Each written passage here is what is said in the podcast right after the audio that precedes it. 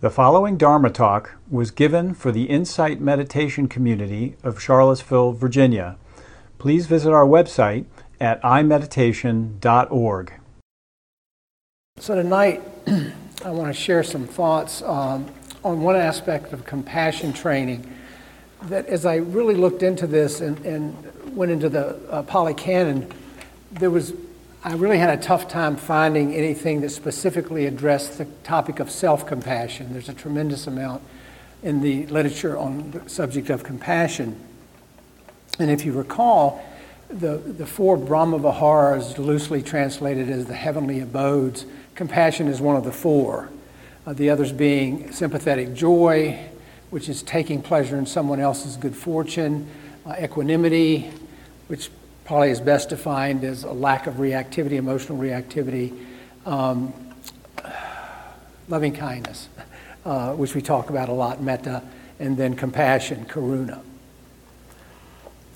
I ran across this story, which I'd heard many times, but I didn't remember the source.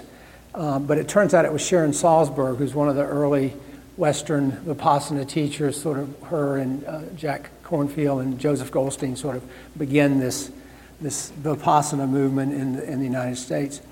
Um, and she, she tells the story that uh, she was with, a, I guess, a retreat or at a meeting with the Dalai Lama in 1990. And she says this She says, quote, I often think about a memorable conversation I had with His Holiness the Dalai Lama in 1990. I had an opportunity to ask the Dalai Lama a question, so I ventured. Your Holiness, what do you think about self hatred?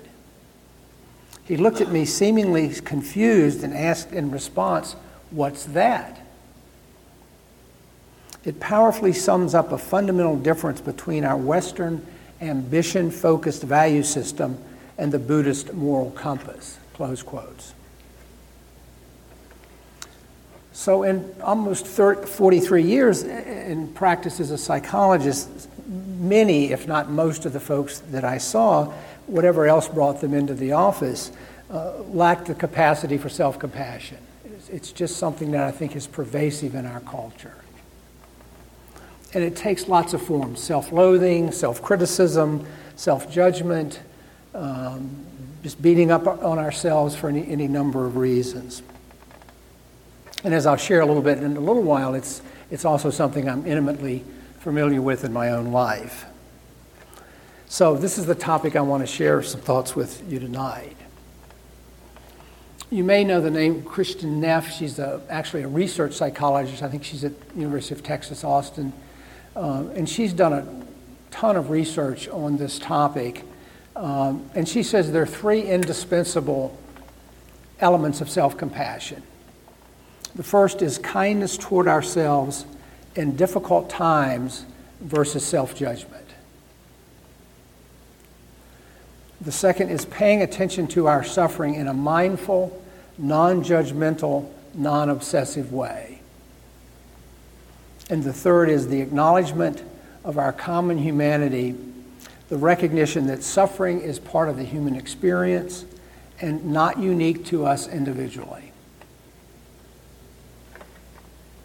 Now, she's done, a, as I said, a lot of studies. That she, she's published a lot in this area. And one of the things which won't come as a surprise is that in her research, she confirmed the notion that it's a lot easier for us to be compassionate toward others than toward ourselves.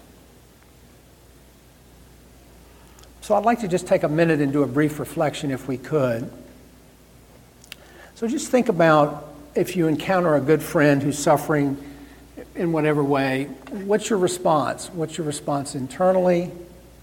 What's your outward response, how you express to your friend, what, what, what happens to you, what do you feel if you encounter someone you care about who brings uh, some state of suffering to your attention.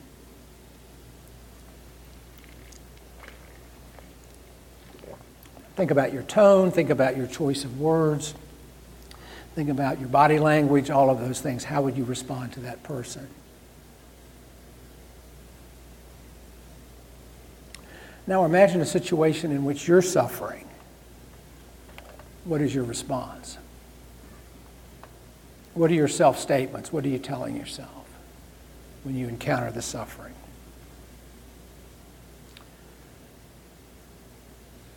Now, if your responses were markedly different, why do you think that is?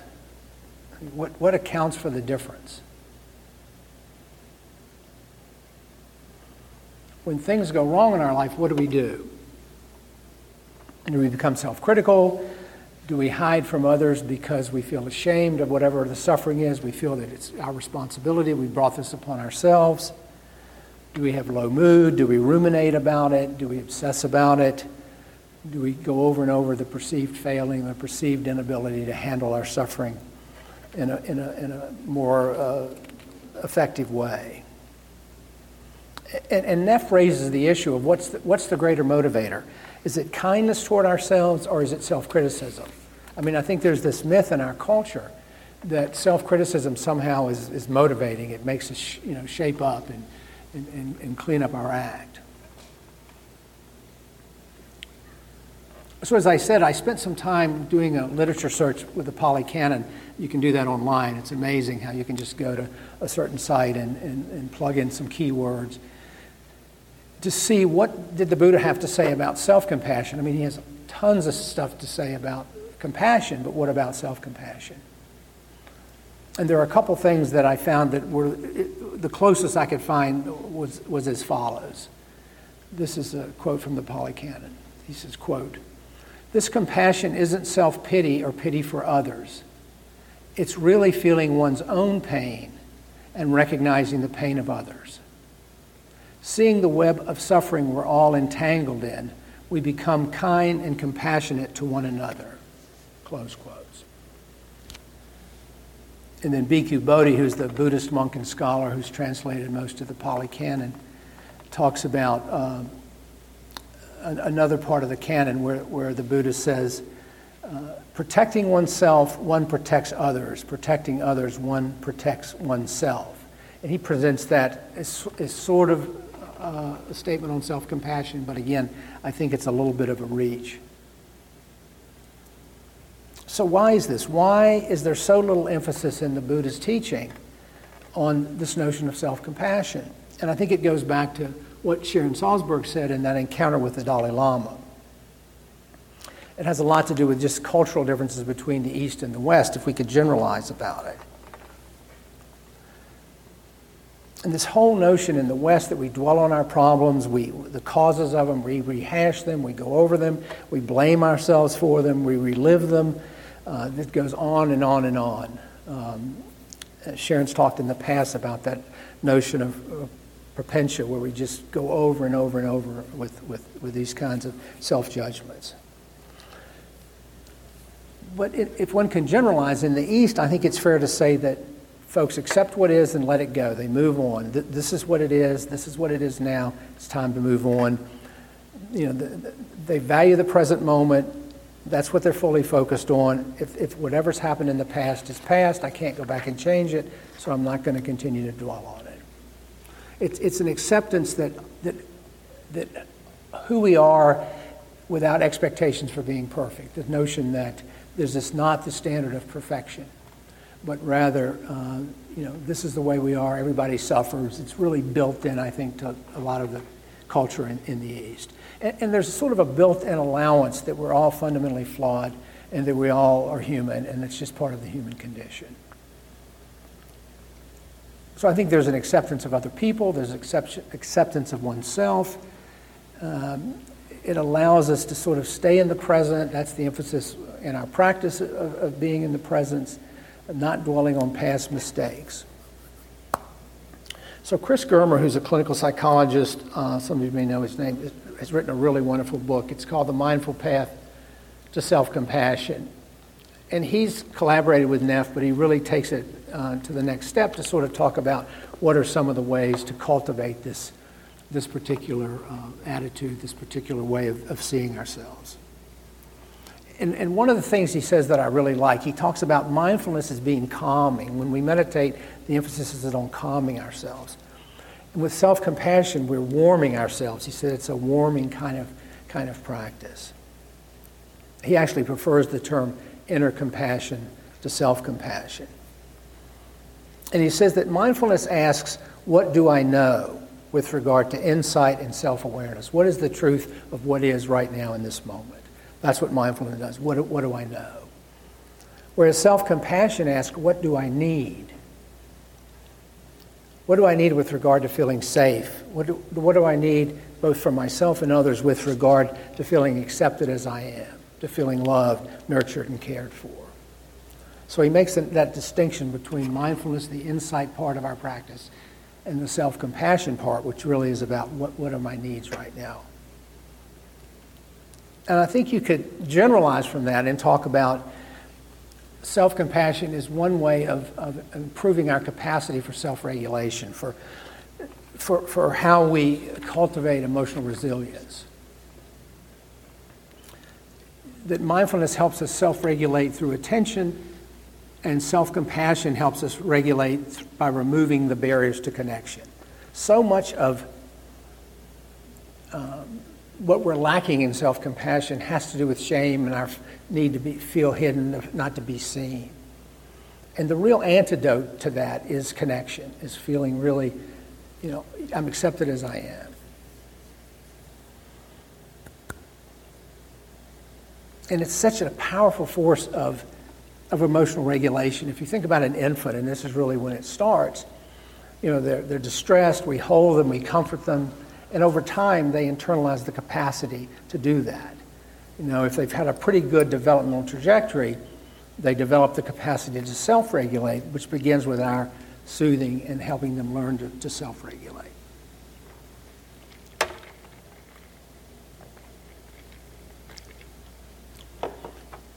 And that need for soothing and self regulation continues throughout our life. It's not just something that matters to infants, it's really an important part of of, of how we navigate through this life, and self compassion can be a really important part of that capacity to, to reassure and soothe ourselves. So we really begin this with, with the practice of mindfulness. I mean, that sort of lays the foundation for then building this practice of self compassion. Uh, and, and the reason it's important is because our mindfulness practice really brings us face to face with those parts of ourselves that we'd rather not look at. Sooner or later, it shines a light into those dark corners. And so now we've been, we've been introduced to these parts of ourselves that we ex- spent tremendous time and energy trying to keep away, keep away, hide away. And what do we do with them? I mean, the mindfulness alone perhaps is not sufficient to, to confront, confront these parts. And those are the parts that I would argue most need our self compassion. All those parts that we disavow, that we don't want, want to acknowledge. And, and it really requires us to confront our suffering the, the, uh, about those parts of ourselves head on. You know, we've just got to go there. And there's really no better opportunity uh, than that to practice self compassion. And in fact, any of the heart practices, the metta practice, um, compassion practice, you know, can be part of this overall way of addressing uh, all the parts of ourselves that we'd rather not look at. You know, the words that we use when we engage in this negative self appraisal really wound us. I mean, it's a self wounding kind of activity and, and, really to no good end. I mean, it's, as I said earlier, it's not likely to uh, motivate us to do much else except continue to, to beat on ourselves. So we really have to set an intention to bring compassion, self compassion to these parts of ourselves as they arise in our practice and in our lives.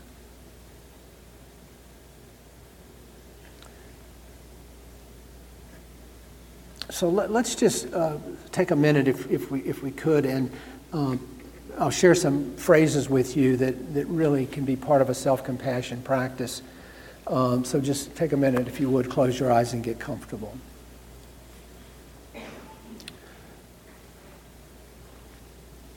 May I live with an open heart. May I live with an open heart.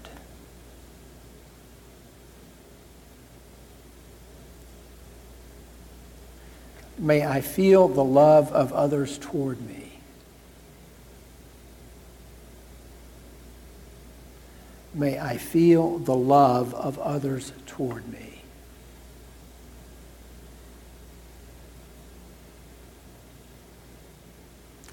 May I celebrate my vulnerability without fear.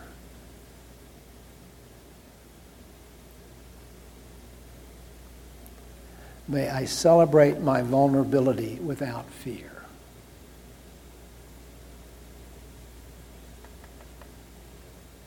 May I see myself as those who love me see me. May I see myself as those who love me see me.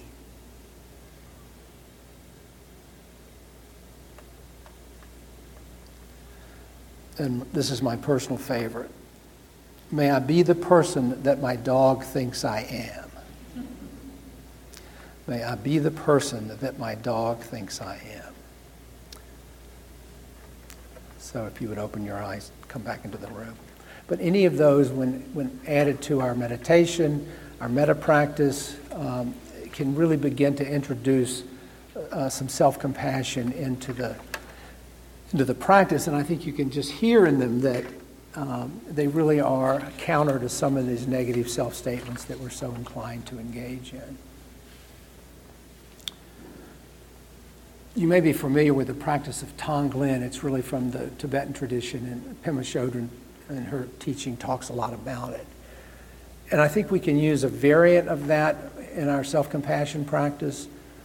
As, as, you may know, in Tonglen, we breathe in the suffering of others on the in breath, and we breathe out love and compassion for others on the exhale. But I would argue that if we're already filled with self criticism and self loathing, we may not want to breathe in more suffering. We've got plenty going on already. So, what if we change that so that we're going to breathe in compassion for ourselves and then breathe out compassion for others? And just do that as a dedicated practice where we're going to just change, change the way we do it uh, and, and have it be about compassion for self and compassion for others in their suffering. And again, it's really about meeting our suffering head on. You know, meeting that self judgment, that self loathing head on. We have to open our heart, as in that statement a moment ago. You know, we intentionally look at and activate those old wounds and meet them with compassion, not with self judgment, not with self loathing. Because when we do this, when we meet our suffering with mindful self compassion, it really transforms the suffering. It really begins to to change the tone of it. It really begins to reduce the, the, those negative self appraisals. It takes the sting out of it in many respects. The other thing that it does, and I've certainly seen this in my own practice, it creates more spaciousness around it. We're not so locked in, sort of uh, tunnel vision. We can sort of see it in the larger picture, almost in an Eastern way, where it's more about the larger picture of what do we, what is our role, what is our experience as human beings. We hold it more lightly. if some of you have heard me speak in the past, um, I grew up in a Southern family where what really mattered was appearances. I mean, that was part of that strata of, of Southern culture that, you know, it, nothing else really mattered except how things looked externally. You know, anything that didn't look good had to be disavowed, hidden, never addressed, never talked about. And the result, what for me anyway, was this profound sense of isolation you know, of not being known, of not being seen. When, you when it's all the emphasis on external achievement, external appearances, it's as though nobody really knows or cares who you really are. You know, you don't have this sense of uh, being loved for who you are. You, you feel you're being loved for how you appear or what your achievements are. So all of that, the, the feeling of being loved and accepted was predicated on these superficial things, manners, grades, dress, which college you got into, how many graduate degrees did you have. That's, that was what mattered. And, and this, this, for me at least, was just ripe ground for self-judgment, for, to, to, to feel as though that standard for these external, unspoken criteria was, was never met. You know, that, that the assumption being that you're defective while everyone else isn't. You know, you're the one because no one can talk about that they're struggling. You just think you're the only one struggling. So it's real easy to cultivate this sense of shame about vulnerability, about your needs. And, and this was just part of, you know, part of the water that I swam in. And, and yet when I finally found my way some years ago to, to the Dharma, to this practice, it was as though the scales just fell away from my eyes. You know, I felt like I'd finally encountered the truth of human experience with a capital T that was right there in front of me. And I don't mean to suggest that, you know, I just found this and boom, everything was terrific, that my suffering was immediately gone, but rather, I felt there was a path out of the suffering. There was now a, a roadmap. There was something that made sense. It didn't say, you know, keep achieving, keep doing well, and in the next life you'll be rewarded. You can sit at the right hand of God or whatever. It was, no, right here, right now, this is a path out of the suffering. And that's what really just immediately resonated. Chris Germer again talks about three stages of this process. And, and, and as I Uh, read this, it, was, it really mirrored with my own experience. It was really about confronting all that self judgment and where, the, where it, it had originated. He says the first stage of the process is the striving. This notion that if I work hard enough, I can change the relationship that I've had with myself for all these years. So the first thing we do when we encounter this is strive. We're going to fix it. The second stage is disillusionment. The fact that, you know, this idealized notion that this practice is going to be a quick fix and rid me of all my defects, that whole notion crashes. I mean, there's the disillusionment. You're thinking, gee, I thought this was going to be my way out of this. What's the matter? Where, why do I still have all these perceived defects? You know, realizing that all this striving was not enough. It didn't matter that my lifelong solution to any obstacle to do harder, to put your nose to the grindstone, was not enough. And then finally, what he calls the subtle aggression of self improvement. I love that phrase. The subtle aggression of self improvement. Out of that comes true self, true acceptance. The compassion toward ourselves, knowing and accepting ourselves that we're the same person we were, but now it's okay. You know, you just kind of begin to cross that threshold, begin to feel that, yeah, nothing's really different, but now I can have a different relationship with it. And that's really where the self compassion can start to arise. You know, we, th- th- we're in a place now where we can respond to our own suffering. We can do fine responding to anyone else's suffering. But now I'm in a place where I can respond to my own suffering as though I might to a, a sick child, an injured child, a, a friend who's really in a tough spot. You know, really make friends with, with one's own, with my own imperfections, with our own imperfections. You know, that I'm no longer thinking necessarily all the time that I'm a project that has to be fixed. There's more kindness, there's more gentleness, there's more acceptance in there. Germer says at the end of this process, or in the course of this process, we end up being a compassionate mess.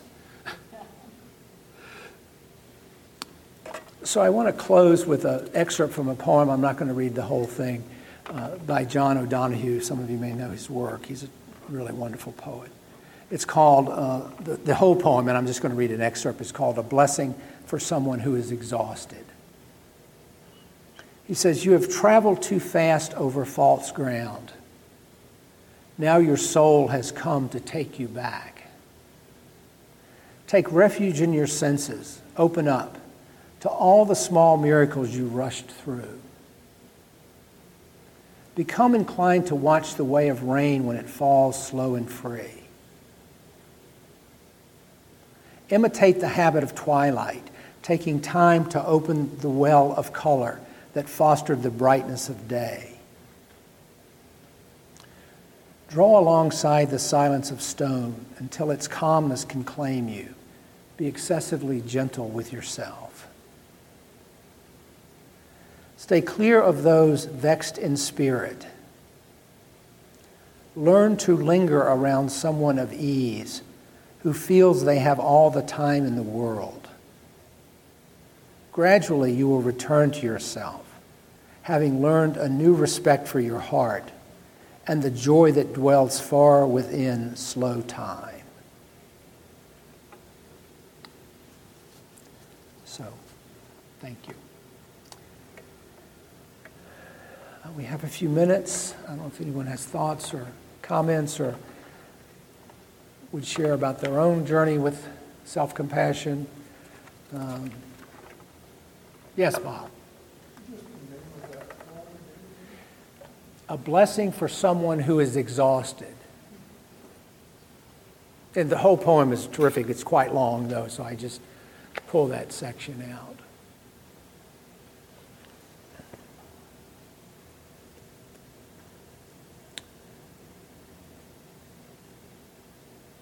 Yes, Angel.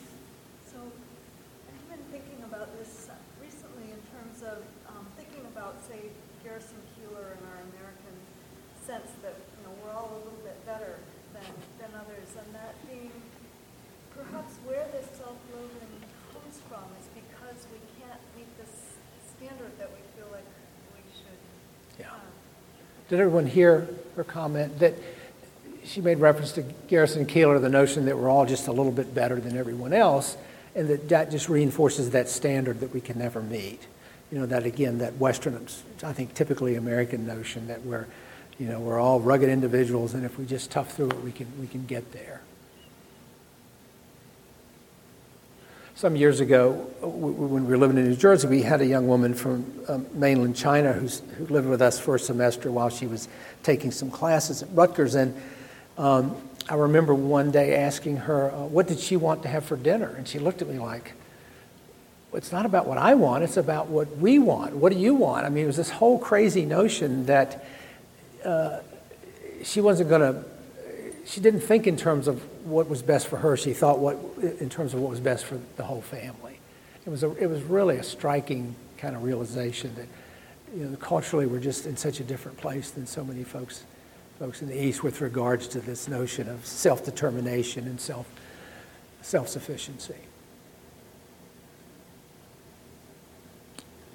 Any other? Yes, Barb. It just reminded me of a, of a fun story that I I read or heard, I don't know, that this woman was doing, a- they were on a sabbatical right at the time, some Asian country, and wanted to have birthday parties for their child, tried to play musical chairs, and it wouldn't work, because none of the children would take a seat from someone else.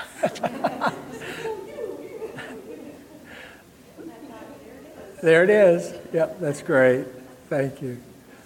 Yeah, I mean, they're just endless examples of this. And I think, you know, the bottom line is, is can we can begin to bring some of this um, compassion toward ourselves, which is just so lacking, I think, in our culture. I mean, it's, it's everywhere. And, you know, we pay for it in so many ways. Well, thank you very much. We can end early. We can stick around and greet your neighbor again, and we'll see you next week.